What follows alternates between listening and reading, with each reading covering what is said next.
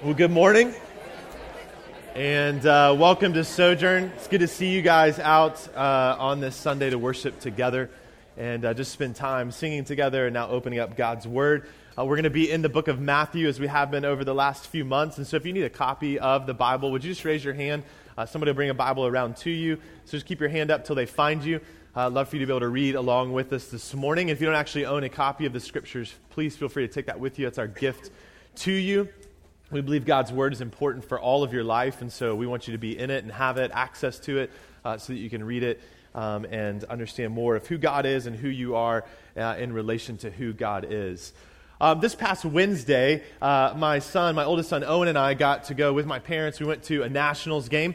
Uh, it was super hot outside, but it was a lot of fun. We were sitting right on the, the first base side, close to where Bryce Harper plays, and that's Owen's favorite player. And so we just had a great time uh, watching the game, uh, eating lots of hot dogs. It was Dollar Dog Day at the park, so you had to order about five or six of those. Uh, normally that's like $30, and it was only five bucks, so it was great. Uh, Owen, I think, got into the game for a long time, and then he just got into eating. Uh, he went through almost a whole bag of peanuts. I asked him at one point, "Hey, are you still paying attention?" And he was just like, "No, I'm not. I'm not. um, I'm just focused on the peanuts." But Man, I love going to games. It's nice to be able to drive down there. It's fun for us just to watch baseball. It's a, uh, probably our favorite sport as a family. But you know, something interesting about baseball, if you don't know about baseball or you do know a lot about it, something interesting about it is that baseball has this code of unwritten rules that exist. So, for instance, if a pitcher on one team hits a batter on the other team and it even appears to be intentional, it's likely that some point later in the game, the other pitcher is going to throw the ball intentionally at the other team's batter in order to get back at them. And when this happens, what's likely to happen is that the benches will clear, words will be exchanged, sometimes a fight will break out. It's, it's baseball retaliation.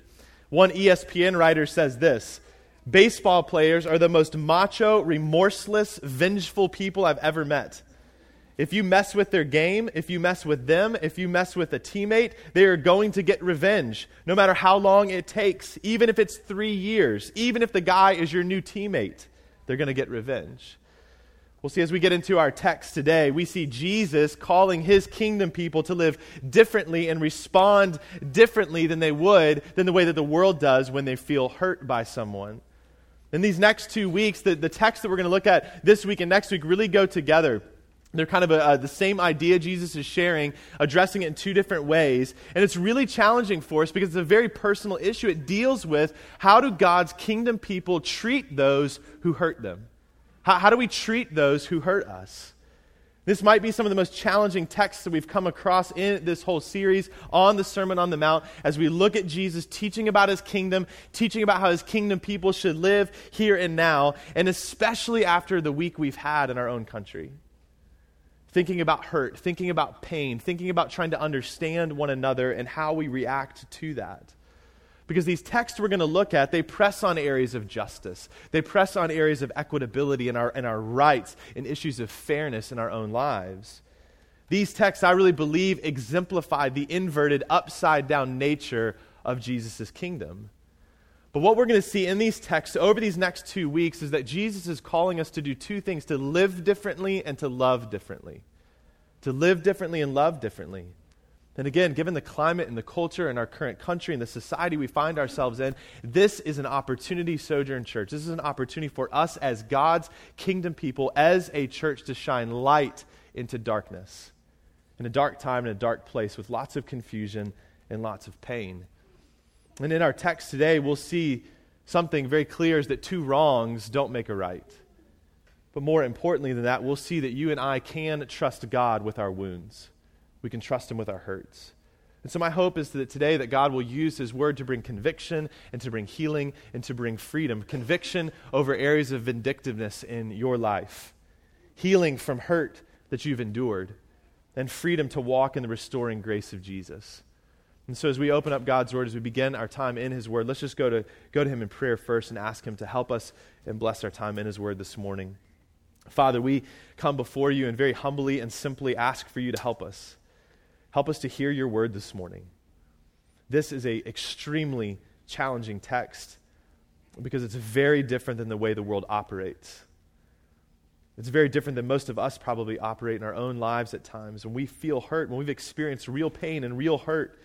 And so we ask, Holy Spirit, that you would help us to hear this morning, that you would help us to be who you've called us to be, that if we've come close to Jesus, everything has changed. And so help us to experience that change in our hearts today. We pray that your word would help us to be a light in a dark world that right now in our own country and all around the world is struggling to understand what Jesus calls us to in this text. So we pray, Father, that for your glory and for our good and the good of the city we find ourselves in, the country we find ourselves in, that we would heed your word this morning. And we submit this to you and pray all this in Christ's name. Amen. We'll go ahead and grab your Bible and turn to Matthew chapter 5 if you haven't already. We're going to be in verses 38 through 42. And it's interesting uh, to me that, again, in light of the week that, that our country has walked through over these last few days, that we happen to be at this text. This wasn't pre planned. In my planning, I couldn't have known that, but God in His providence has planned this. So this is where we're at in the Sermon on the Mount. Matthew chapter 5, verses 38 through 42. This is what Jesus says to you this morning. You have heard that it was said, an eye for an eye and a tooth for a tooth. But I say to you, do not resist the one who is evil. But if anyone slaps you on the right cheek, turn to him the other also. And if anyone would sue you and take your tunic, let him have your cloak as well. And if anyone forces you to go one mile, go with him two miles. Give to the one who begs from you, and do not refuse the one who would borrow from you. Several weeks ago, we looked at a few verses earlier in chapter 5, verses 17 through 20, and see there that Jesus says very clearly he didn't come to abolish the law, God's law. He didn't come to get rid of God's law. He didn't come to reject God's law. What he came to do is fulfill it fully and completely. He came to fulfill it, to fill up everything that God demands from you and from me, Jesus gives to us. He gives it to us. And Jesus said that our righteousness must exceed that of the religious experts, the religious, uh, the law experts, and the leaders of the religious culture in that time. That they were seeking to do things on the outside, seeking to make their behavior match up in a certain way so they could earn favor with God. They could walk rightly with God. But Jesus is consistently pressing on this and saying, this isn't about your outward behavior. It's not about how you, how you just appear to live your life. It's about your heart, because from your heart flow your actions.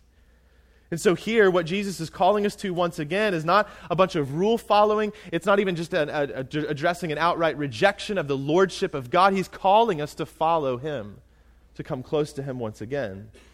And he gives us another example of how his inverted kingdom, his kingdom people must live in light of the kingdom that's come and the king who's come. And again, this is very personal because it, it, confronts religious rule following, it confronts irreligious rejection of following the king, and it confronts our own emotions and our own feelings in our life. So I'm going to break this sermon down into three points our hurt, our hope, and our healing. Our hurt, our hope, and our healing. We begin with our hurt. See, what Jesus quotes here is uh, kind of a compilation of a few Old Testament texts that are mentioned multiple times this idea of an eye for an eye and a tooth for a tooth. And the intent of that law was not to incite retaliation, it was to restrain it. It was essentially to lay out and prevent inappropriate punishment, to say punishment and justice is important. There should be punishment for wrongdoing, but it needs to be equitable. It needs to match up with what's actually been done. Because so often, what people would do is they would go a step further and say, Well, you did this to me, so I'm going to take this further and exact more punishment on you for what you've done. But we have to understand that this law was given to God's people as a nation, not to a bunch of individuals. This was a law that was meant to be carried out by the judges and the rulers of the people of Israel to, to, to make sure that they were administering justice in a way that was fair and equitable. It wasn't given to people to be vigilantes. It wasn't given to people who wanted to settle a vendetta towards someone else. But the problem is, in Jesus' day, why I think he's addressing this here in this context to his disciples who've come close to him, is that they've taken this thing that was given to help manage and direct God's people, not to be vindictive as a nation, not to be vindictive in culture, to say they were taking it in a personal way and say, How far can I go to seek personal revenge on someone who's done something to me without breaking the law? How can I check that box off? What am I allowed to do to someone who's hurt me? And so instead of being restrictive, it had been starting to be seen as prescriptive, giving permission to seek out personal revenge. And so, once again, Jesus isn't rejecting the law, he isn't rejecting justice. Justice is near and dear to the heart of our God, it's near and dear to his heart. What Jesus is doing, though, like he does so often through this sermon that he's teaching his disciples, that he's teaching his kingdom people, is he's redefining justice in light of his kingdom. He's redefining it in light of the king, the king that has come for his kingdom people. And what he says is extremely challenging. But I say to you, do not resist the evil one. Do not resist the evil one. Now, I want to make a few quick points that I think are important for us before we really get into uh, the rest of this text. And, and I want to make these points especially in light of the week that our country has walked through. The first thing is this this is not a text about pacifism. So, a lot of times people take this text and they think, well, this is promoting pacifism in all spheres of life. Now, we can talk about that, and maybe the Bible makes an argument for that. We could discuss that. That's not what this text is talking about, though. The second thing we need to understand is this is not about systemic injustice or hurt. Jesus isn't confronting a systemic problem of injustice in culture, he's talking about personal hurt. When someone personally offends you or personally hurts you. But we have to also understand that God's people must fight for and care about justice in culture and society. They need to care about it. Because we need to see, we need to understand that justice is not a political issue, though it's been politicized. Justice is not a construct of politics or a human institution. Justice is a construct of our God and our King, who's a God of justice and who is also a God of mercy. So, one thing I want to make sure is crystal clear for us this morning, even though this text deals specifically with personal hurt, is that as God's kingdom people, we can and should seek out justice in our culture now. We should long for it in our culture now and long for Jesus to come again, who will establish the fullness of justice, where there'll be no more injustice in our culture. What that means, church, is that you and I need to fight for the lives of the unborn. We need to fight for the lives of policemen and women. We need to fight for the lives of black men and women in our country right now. We need to listen. We need to seek to understand. We need to love one another with a love that we cannot have apart from God's power in our life. Because every single person on the face of this earth right now, regardless if they wear a uniform or the color of their skin, are image bearers of God. Every single one of them, which means they're valuable in the sight of God. So when we dismiss people's hurt, or we seek to state things in a political way for political purposes or to make ourselves feel better, we are not honoring the Lord in that. But as God's people who understand that Jesus is King, we can fight for these things for the glory of God and for the good of others around us. We should seek justice for all people, not just people who look like us, not just people who, who we understand. We should strive, especially if we find ourselves in a majority culture and let me just be blunt this morning. If you're a white person sitting here, you're in the majority culture. So we should fight for, especially, we should seek to understand, especially if we find ourselves in a majority culture, to understand the struggles and the hurts and the pains and the injustice of those who aren't in the majority culture. That's something God, I believe, gives us that burden to do in this country and at this time. See, I think the church needs to be a prophetic voice in our culture right now. It needs to be a prophetic voice in our world right now to say there's a better way, and it's Jesus' way. It's Jesus' way, the way of the inverted kingdom. The way of the inverted kingdom amidst a world bent on destroying itself for the sake of self. Do you, do you see that in our culture right now? That we, are, we care more about ourselves and are fine with, with breaking our culture for the sake of advancing our own agendas and our own self instead of seeking to love those around us. So now is the time to speak. Now is the time to act. But maybe most, the most important thing we, do, we can do, and the most important thing for, for us to do, is to listen, to be patient and listen to one another. Jesus says, Do not resist the evil one. But how we seek that justice now, how we go about doing that, what Jesus is calling us to this morning as individuals who find ourselves in a culture right now who's having a hard time with this, is that we don't seek justice through means of retaliation or violence. That's never the way. It's always through radical love, through love that only Jesus gives. Do not resist the evil one, he says. This is not a call for us not to resist evil abstractly. It's not what he's talking about here. This isn't a call to, to resist the evil one in the means of Satan or the devil or our great enemy. Jesus is saying, do not resist the one who's doing evil to you. To you. But let's be really clear about what Jesus is not saying here. He's not calling you to be a doormat. He's not calling you to lie down and be trampled over by those who seek to do you harm, either in word or in deed. So, this is not Jesus overlooking evil. This is not Jesus calling evil good. What Jesus is pressing on here is your heart and your life and how you respond to real evil in your life. How are you going to respond? If you're following Jesus, how are you going to respond to personal evil in your life? When Jesus is calling you not to seek out revenge against the one who's hurt you, He's calling us not to retaliate or pay back evil for evil. And we can understand that a bit more because Jesus then gives us four examples of what he's talking about, what he's calling his kingdom people to. The first one he says is to turn the other cheek. Maybe you've heard this before over time if you've grown up in the church or even just in culture. I think some of these phrases out of Jesus' sermon here uh, have made their way into our culture. He says, turn the other cheek. If someone slaps your right cheek. So let's picture this here. Generally, in, uh, most people are right handed. And so we're seeing Jesus saying here, what's happening here? Somebody's taking the back of their right hand and slapping you across the face, across your right cheek. The purpose of doing that is to insult you to shame you. They're making you look like a fool.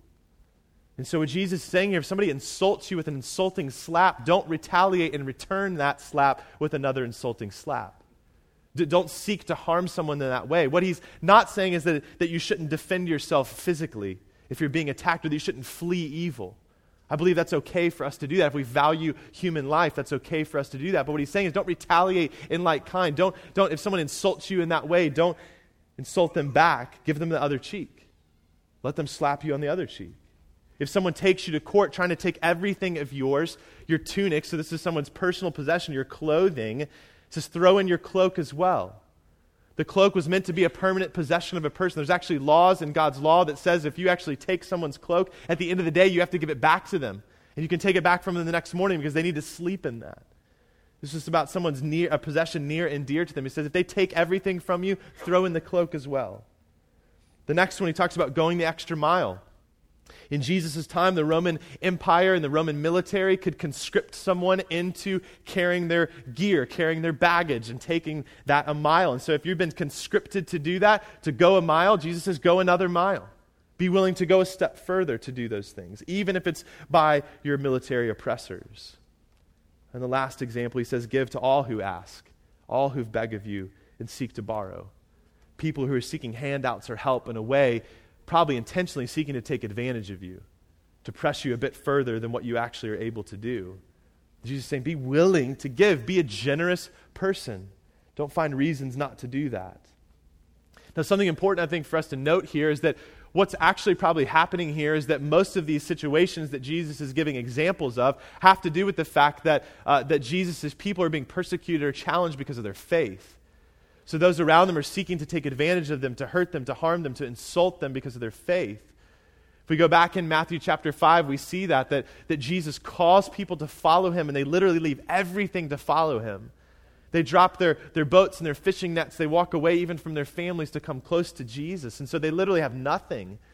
And so people are persecuting and challenging them because of that. But here again, we need to be careful because our tendency, I think, is to read this legalistically. Say, okay, Jesus is given me some rules to follow. I need to make sure right cheek, left cheek. Okay, I got that down. Cloak, tunic say, I don't have those, but I think I get it. I'll throw those in. I'm going to walk literally an extra mile. I've got my Fitbit on. I know how many steps I've taken. Okay, I'm good. I'm stopping at two miles. Somebody asked me, I'm going to give them money. That's what I'm supposed to do. And, that's, and we just look at it legalistically. We're, all we're doing at that point is just checking boxes off. But Jesus, remember, He's after our hearts. He's pressing on the reality of our life. He's going after our heart because out of our heart, our actions are produced. This isn't about our behavior on the outward. This isn't about checking boxes off and being religious and following a bunch of rules. This is about following Jesus. So Jesus isn't setting up specifics here. He's not trying to create a system for us to follow so that we can feel good about ourselves. He's calling his people to live in such a way that even with those who do evil against you, that shows that you understand that your citizenship is not here. That your home is not in this place, that you're a citizen of the kingdom of God. And so, because of that, you have a willingness to deny yourself, a willingness to die, die to self, to, to let go of your perceived rights, and to trust God with injustice in your life. Real injustice in your life. Our hurt is real. Our pain is real. There's, there's something that's happened in your life, maybe a long time ago, or maybe you're walking through it right now, and it's real. Someone's really hurt you. You've really been offended. There's real injustice, real abuse, real racism, real insults, slander, gossip, something that seeks to destroy you and tear you down. Maybe you're walking through that right now, or maybe you have, but you know what I'm talking about. Jesus is not discounting that here. He's not downplaying that here. He's not removing that real pain in your life. In fact, I think what Jesus is actually doing is he's actually dealing with it head on, but he's dealing with it in light of his, of his kingdom. See, I think what Jesus is doing here is flipping this kind of quid pro quo approach to life and relationships. And so many of us do this. If someone does something to us, we want to return in like kind. Or if, something withhold, if somebody withholds something from us, we withhold in like kind. We have this quid, quo, quid pro quo relationship, and it, and it affects every sphere of life because he flips it on its head. In your marriage context, if you felt hurt by your spouse, you don't return that hurt. If you feel unloved by your spouse, you don't withhold love from them. If you're in a relationship with a roommate or a friend, the same thing's true. You don't only give what's given to you or only or withhold what's not given to you. Jesus is flipping that on its head and saying, no, we're called to show love even when we don't receive love. We're called to show love even when what we're receiving is, is hurt. And to go even a step further, we're called to show love when what we're receiving, all we're receiving, is evil from someone. And let's be honest, this is hard. Sometimes seems impossible. And it's especially hard for you right now if what you're experiencing in a relationship in your life right now whether it's in your marriage or in your home or in your roommate or with roommates or your coworkers or your neighbors or whoever it happens to be, what you're experiencing is deep personal injury and insult, humiliation or pain. Because we're not called to be stoics. We have real emotions. We have real feelings. We have real hurt and real pain. There's anger, there's frustration, that brews up within us, and it's a real wrestling that we have. And there's been times in my life where I feel that way as well, and I, and I go before the Lord and I'm wrestling with that. I've, I've shared some of that with you that, that God's a safe place for you to, to process your emotions. You can read through the Psalms and see David processing his emotions with the Lord, sharing his anger and frustration for those who have sought out to trap David, to hurt David, to, to exact evil on David's life. And he goes to the Lord with that. And, and so God's a place and a person we can wrestle with that. Wrestle with those emotions that are actually real. Jesus is not calling us to discount those, He's not calling us to stuff them, to shove it down. He's calling us to walk in the reality of the King and His kingdom. But He is calling us to take our hurt in the midst of it and not resist or retaliate against that evil person who is perpetuating this evil in our lives, whether that's by word or by deed. So, where is our hope in this? That leads to our second point. We have our hurt, but we also have our hope. See, Sojourn, something we have to realize is that our hope is not in ourselves. Our hope is not in our ability to get even. Our hope is not in our ability to make someone pay for what they've done in our lives. Our hope is in a God of justice, in the King of the inverted kingdom. I think Romans chapter 12 is super helpful here. Paul further explains what Jesus is calling us to. Romans chapter 12, verses 18 through 21, this is what the Apostle Paul says to us if possible, so far as it depends on you, live peaceably with all. Beloved, never avenge yourselves, but leave it to the wrath of God. For it is written, Vengeance is mine, I will repay, says the Lord. To the contrary, if your enemy is hungry, feed him. If he's thirsty, give him something to drink. For by so doing, you will heap burning coals on his head. Do not be overcome by evil but overcome evil with good.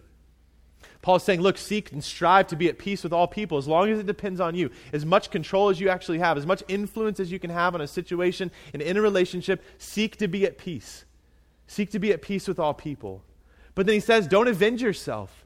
So this is real evil, real wrong that's been done to you. Don't avenge yourself. Why? He says, leave it to the wrath of God. God himself says, Vengeance is mine, I will repay, says the Lord. He will take care of it. But it doesn't stop there, does it? We could be, that's good, praise God. But Paul calls us to go a step further. He goes, calls us to go the extra mile. He says, to the contrary, if you see your enemy is hungry, feed him. Your enemy, your enemy. It's not an unintentional word, that's very specific. If you see your enemy is hungry, feed him. If he's thirsty, give him something to drink. But why do you do that? Because by doing so, you will heap burning coals on his head. That's not literal. Okay, you're not supposed to warm up some coals and literally dump them on this person's head. That would be seeking retaliation and revenge, not trusting in the Lord. What he's calling you to is to trust the judgment of God.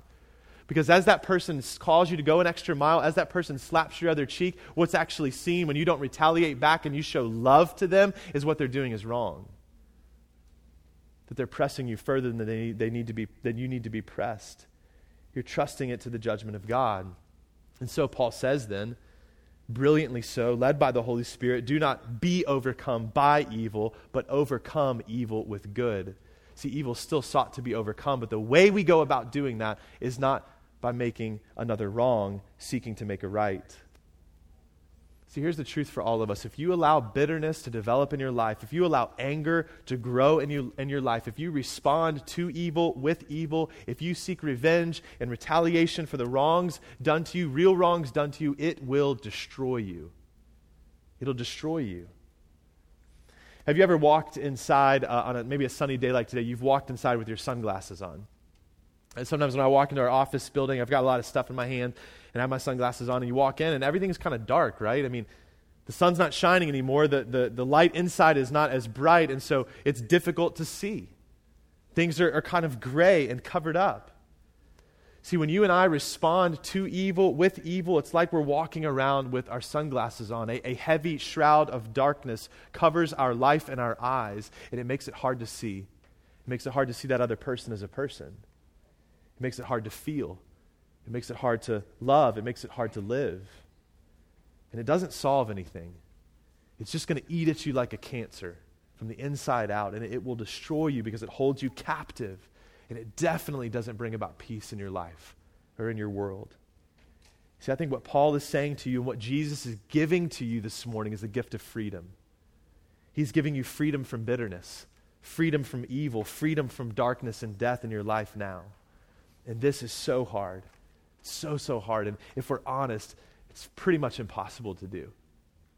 It's impossible to do apart from Christ. Because the reality is, is that Jesus lived a perfect life in perfect love and perfect obedience. Jesus was falsely accused.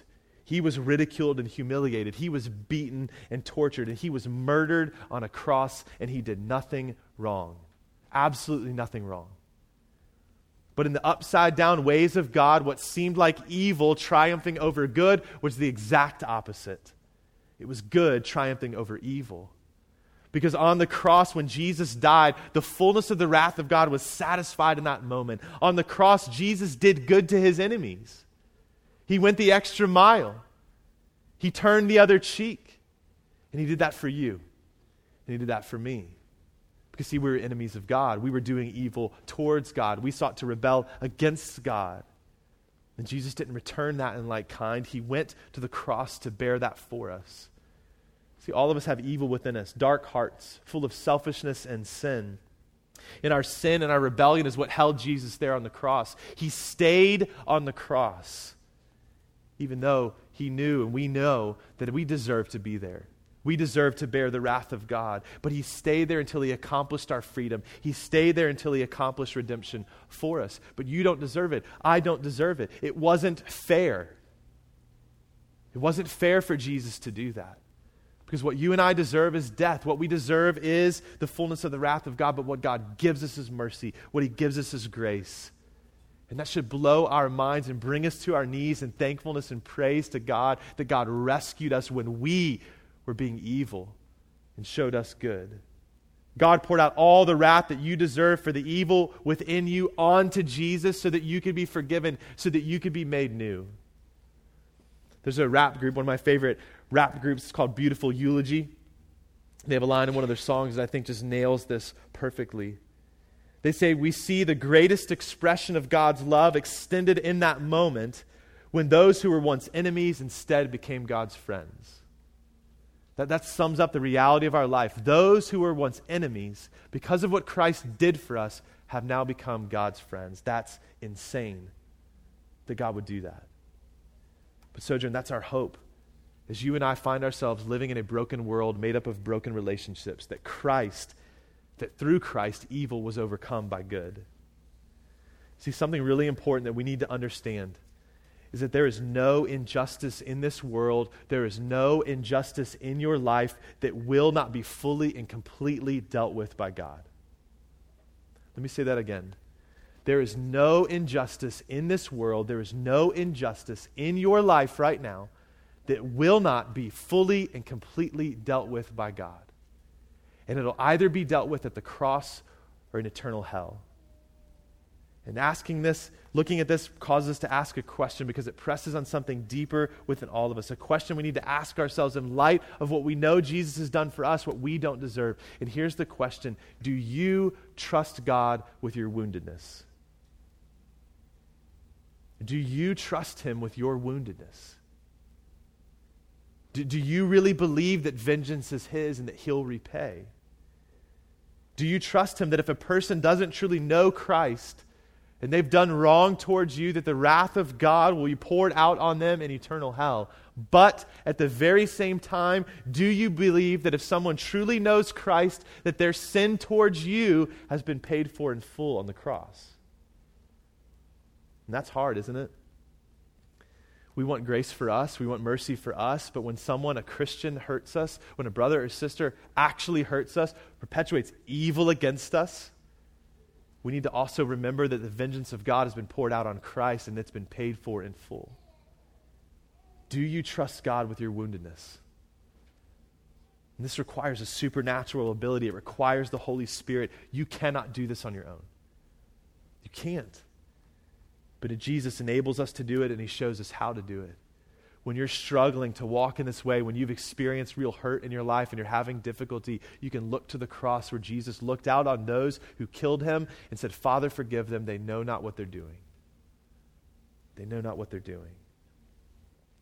In a particularly difficult time in my life, when I felt like I was being reviled and ridiculed and humiliated, I didn't know what to do. I didn't, I didn't know what to say. I didn't know how to respond. I felt paralyzed. But in that moment, what came to mind was 1 Peter chapter 2, verse 23, where Peter says this when he, talking about Jesus, he said, When he was reviled, he did not revile in return. When he suffered, he did not threaten, but continued entrusting himself to him who judges justly. Jesus, who did nothing wrong, was being ridiculed. Jesus, who did nothing wrong, was being reviled. Jesus, who did nothing wrong, was nailed to a cross. But he didn't revile in return. He didn't seek out revenge. He didn't give threats. He trusted himself to God who judges justly, who's a God of justice. And as I was experiencing this, I thought, well, if Jesus did this, then that's what I should do too. That's how I need to respond as well. But you know what? Even in that moment, it didn't make everything better. Because after that moment, you know what happened to me? Is after that moment, someone came back to me and said, You're a coward. You're a coward because you didn't respond that way, in the right way, whatever way they thought I should respond. Slap, slap. Do I trust God with my woundedness? Do I trust Him with that? Listen, if you have faith in Jesus, and what he's done to overcome your sin and your darkness, then you are in Jesus now. You are united to Jesus now. And so when you encounter the mercy and the grace that God pours out on you that you do not deserve in your own life, when you come across things like that, you no longer need it to consider that it's your duty to get even. That it's your duty to let everybody else know what someone did to you. Because you can trust in the grace and mercy of God and the justice of God. See, we can't take these examples that Jesus gives beyond being examples. The kingdom principle that he's calling us to is radical, otherworldly love. Love that seeks to listen, love that seeks to understand, love that stands up for our brothers and sisters, love that cares. And in this, Jesus is not asking us to do anything that he hasn't already done himself. Which is a good reminder this isn't really about you, it's about Jesus. And hear this this morning Jesus is for you. He is for you. He cares for you. Every detail of your life, every hair on your head, He cares about the reality of your life. And He's giving you a whole new way to live, a whole new way to be human. He's giving you freedom. See, like everything else we've looked at Matthew chapter 5, we have to remember that these are Jesus' words. We can't disconnect them from him because this is not possible apart from him. As one scholar says, only those who there in the cross of Jesus find faith in victory over evil can obey his command. And that is only that's the only kind of obedience which has the promise. So this is a call for us to participate in the cross and at the same time longing for resurrection, which has and will come. See, Sojourn, this requires a long view in life. A long view, believing that the king has come and that he will come again that resurrection and new life and the ultimate destruction of every evil and every injustice will come. Will there be no more hate, no more injustice, no more racism, no more pain, no more tears, no more suffering, no more abuse, where the fullness of shalom will come and can be completely restored? Will there be harmony and peace for all of God's people? Which leads us to our last point our healing. See, when you trust God with your wounds here and now, you can begin to experience healing instead of hurt. When you trust Him with your wounds here and now, you can begin to experience healing instead of hurt, freedom instead of bondage to evil or bitterness. And in those moments, you can actually do good towards those who do evil. But part of that here and now for us is God calling us to speak out against evil, to speak out against injustice, not retaliate against it. See, as God's kingdom people here, still in the midst of a broken world where the fullness of the kingdom of God is not yet here, He still calls us to be people who fight for peace. But to paraphrase Martin Luther King from his letters from a Birmingham jail, he says true peace is not the absence of tension, true peace is the presence of justice. See, a lot of times in our culture in our lives, we can believe as long as the tension's not there, then there's true peace. But that's not true. True peace exists when there's actually acknowledging the fact that something has been done wrong and fighting for justice in the way that God calls us to by going the extra mile, by showing love to those who don't deserve it. It's something to work towards. Again, this is active, it's not passive. And this is especially important when you have an opportunity, like right now in our culture, to be a voice for the voiceless and the marginalized. To stand up for our brothers and sisters around us and seek to understand what they might be going through and say, I'm with you. I want to understand and I want to fight alongside of you, but fight in the way that the King calls us to. See, we have to understand, Sojourn, that the coming of the kingdom of God is the beginning of the end of injustice. And it's the beginning of restoration of shalom, of peace, of harmony. And God's kingdom people here and now must be agents of that shalom, agents of peace. So, what do we do right now with evil towards us? See, I think part of healing is addressing evil now in an otherworldly kind of way. Dietrich Bonhoeffer, again, is so helpful here as he talks about this in his own writing. And this is a man who experienced great evil in his own life and existed in a time of great evil under the Nazi regime he said this maybe some of the most challenging things to summarize what Jesus has said to us this morning. He says, The overcoming of others now occurs by allowing evil to run its course. The evil does not find what it is seeking, namely resistance, and therewith new evil which will inflame it even more. What he's saying is evil's looking for more evil. Evil wants to stir up more evil. And when it doesn't find any evil to stir up, it loses its effect. He says evil will become powerless when it finds no opposing object, no resistance, but instead is willingly borne and suffered. Evil meets an opponent for which it is not a match. Of course, this happens only when the last remnant of resistance is removed, when the urge to retaliate evil with evil is completely renounced.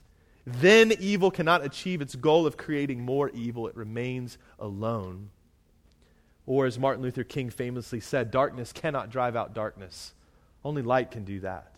Hate cannot drive out hate. Only love can do that. It doesn't negate the evil that's happening, but it deals with it in a way that only Jesus makes possible for us. See, when people hit you or insult you or press for more from you and you respond in love instead of hate or vengeance, it shines a bright light on the evil at hand and it's clearly seen as sin. When you're hurt by others and you respond in radical kingdom love, the contrast of who you are and, and who you follow is so stark compared to what has been done to you. And I believe God is glorified by that. He's glorified by it. Jesus went to the cross to die for our sin and our shame and our wickedness and our evil that all resides within us. And now he enables us to be light and to show love in the midst of darkness and evil. Sojourn, our society needs change. And our society is made up of a bunch of relationships. So as we look out at our world around us, we recognize that there needs to be change. There needs to be equality among men and women, among, ri- among rich and poor, among black and white, Asian and Hispanic, and every other ethnicity, because all bear the image of God. We need change, but we have to recognize that our culture and our country and our society will not change in this way through laws and regulations. Because the reality is, relationships don't change or heal through separation or cold shoulders or exclusion. Not dealing with those things. Jesus, the great healer and restorer, the King of peace and the King of glory, is the only way. And as another scholar says, evil persons must be delivered into the hands of Jesus. Not I, but Jesus must deal with them because he's the only one that can change someone. And all this will either be dealt with through the cross or through an eternal punishment and separation from God. All of it comes through the death and resurrection of Christ. This is the hope we have that Jesus died for us and rose again when we did not deserve it. And right now, He is on the throne. Our God is in control. Our God's in control over your life. He's in control over this world. Even when things are difficult and confusing for us to understand, He's still in control. And that's the hope we have, and that's the hope our world needs right now. So many people desperately need.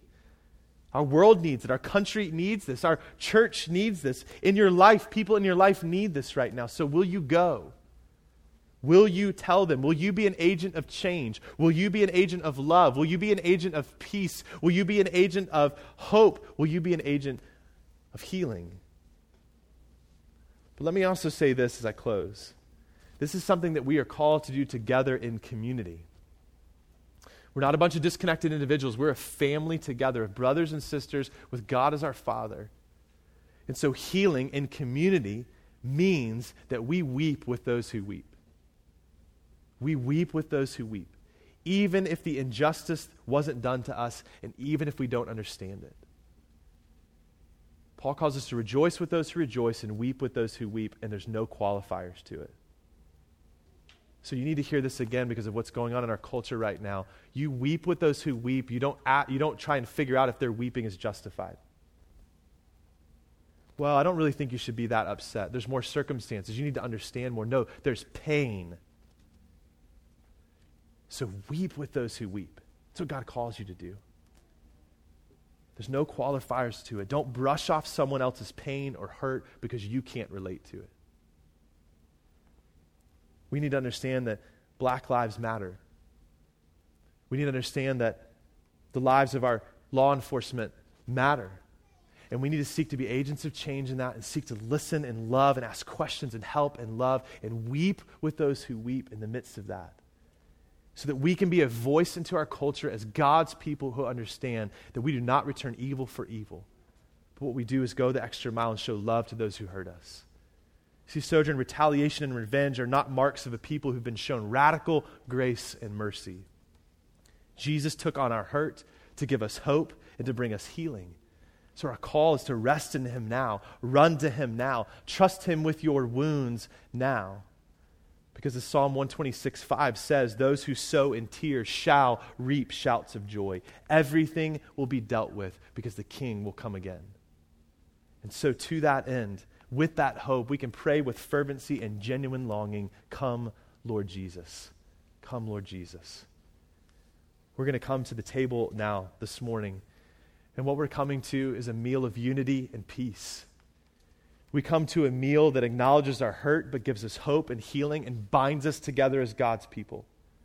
It doesn't matter what you look like, it doesn't matter what background you come from. When we come to this table, we come to the foot of the cross where we're remembering the fact that Jesus' body was broken for us, his blood was shed for us, that we don't deserve that, but he brings us now together as his people. And Jesus meets us here in this meal. His presence is here in this meal to minister to our souls, to refresh us in his grace, and to remind us that he is king. And Jesus specifically told us that every time we eat this bread, every time we drink this cup, we proclaim his wrath bearing, sin crushing death until he comes again. And so as you come forward this morning, bring your hurt, bring your wounds, and find hope in Jesus. Jesus who's overcome evil with good. And those of you that are not followers of Christ, I would just ask you this morning not to come forward. And the reason for that is not because we're trying to make you feel weird. We're not trying to be exclusive in that. But the reason is, is this meal doesn't do anything for you unless you know Christ. And so we want you to actually know Jesus first. We want you to actually take Christ first. And Jesus' arms are open to you this morning. He's inviting you to himself this morning if you don't yet know him. If right now in your life there's bitterness and there's anger, lay it down at the foot of the cross of Jesus and call on the name of Jesus to save you. Start that relationship with him today. That's what this church is here for. We want you to know Christ. So tell someone around you that you want to learn more. Tell someone around you that you've come to know Christ today so that we can walk with you in that. But those of you that will come forward, you can come to the front or to the back. Tear off a piece of bread and take a small cup to drink. And what Jesus did for you to overcome your evil in your life, to give you good and give you his grace, will be spoken over you this morning. Let's pray. Father, we come before you this morning in a, a time of heavy hearts, a time of difficulty, a time of confusion, whether it's in our culture or just in our own lives. Father, I know there's men and women in this room right now that are experiencing real hurt, that are experiencing real pain in their life right now in these moments. Brokenness in their marriage, brokenness in their relationship with their family, brokenness in relationships with community. And Father, I just pray, my prayer this morning is that you would heal our hearts, that you would heal our wounds. My prayer, prayer this morning is that you would heal our country, that you heal our community. Father, give us hope. Help us to trust you with our wounds. Help us to believe that you are a God of grace and a God of mercy and a God of justice, and that everything will be dealt with. Help us to believe that to be true. And as we go out from this place, help us to be agents of change and agents of hope and agents of healing because we believe that Jesus is King. That He took on our evil on the cross to give us new life and a new way to live. Father, we pray that you do a work that only you can do by the power of your Spirit in our lives and the power of your Spirit working through this community. Father, we ask for you to do that work for your glory and for our good. And we pray this in Christ's name. Amen.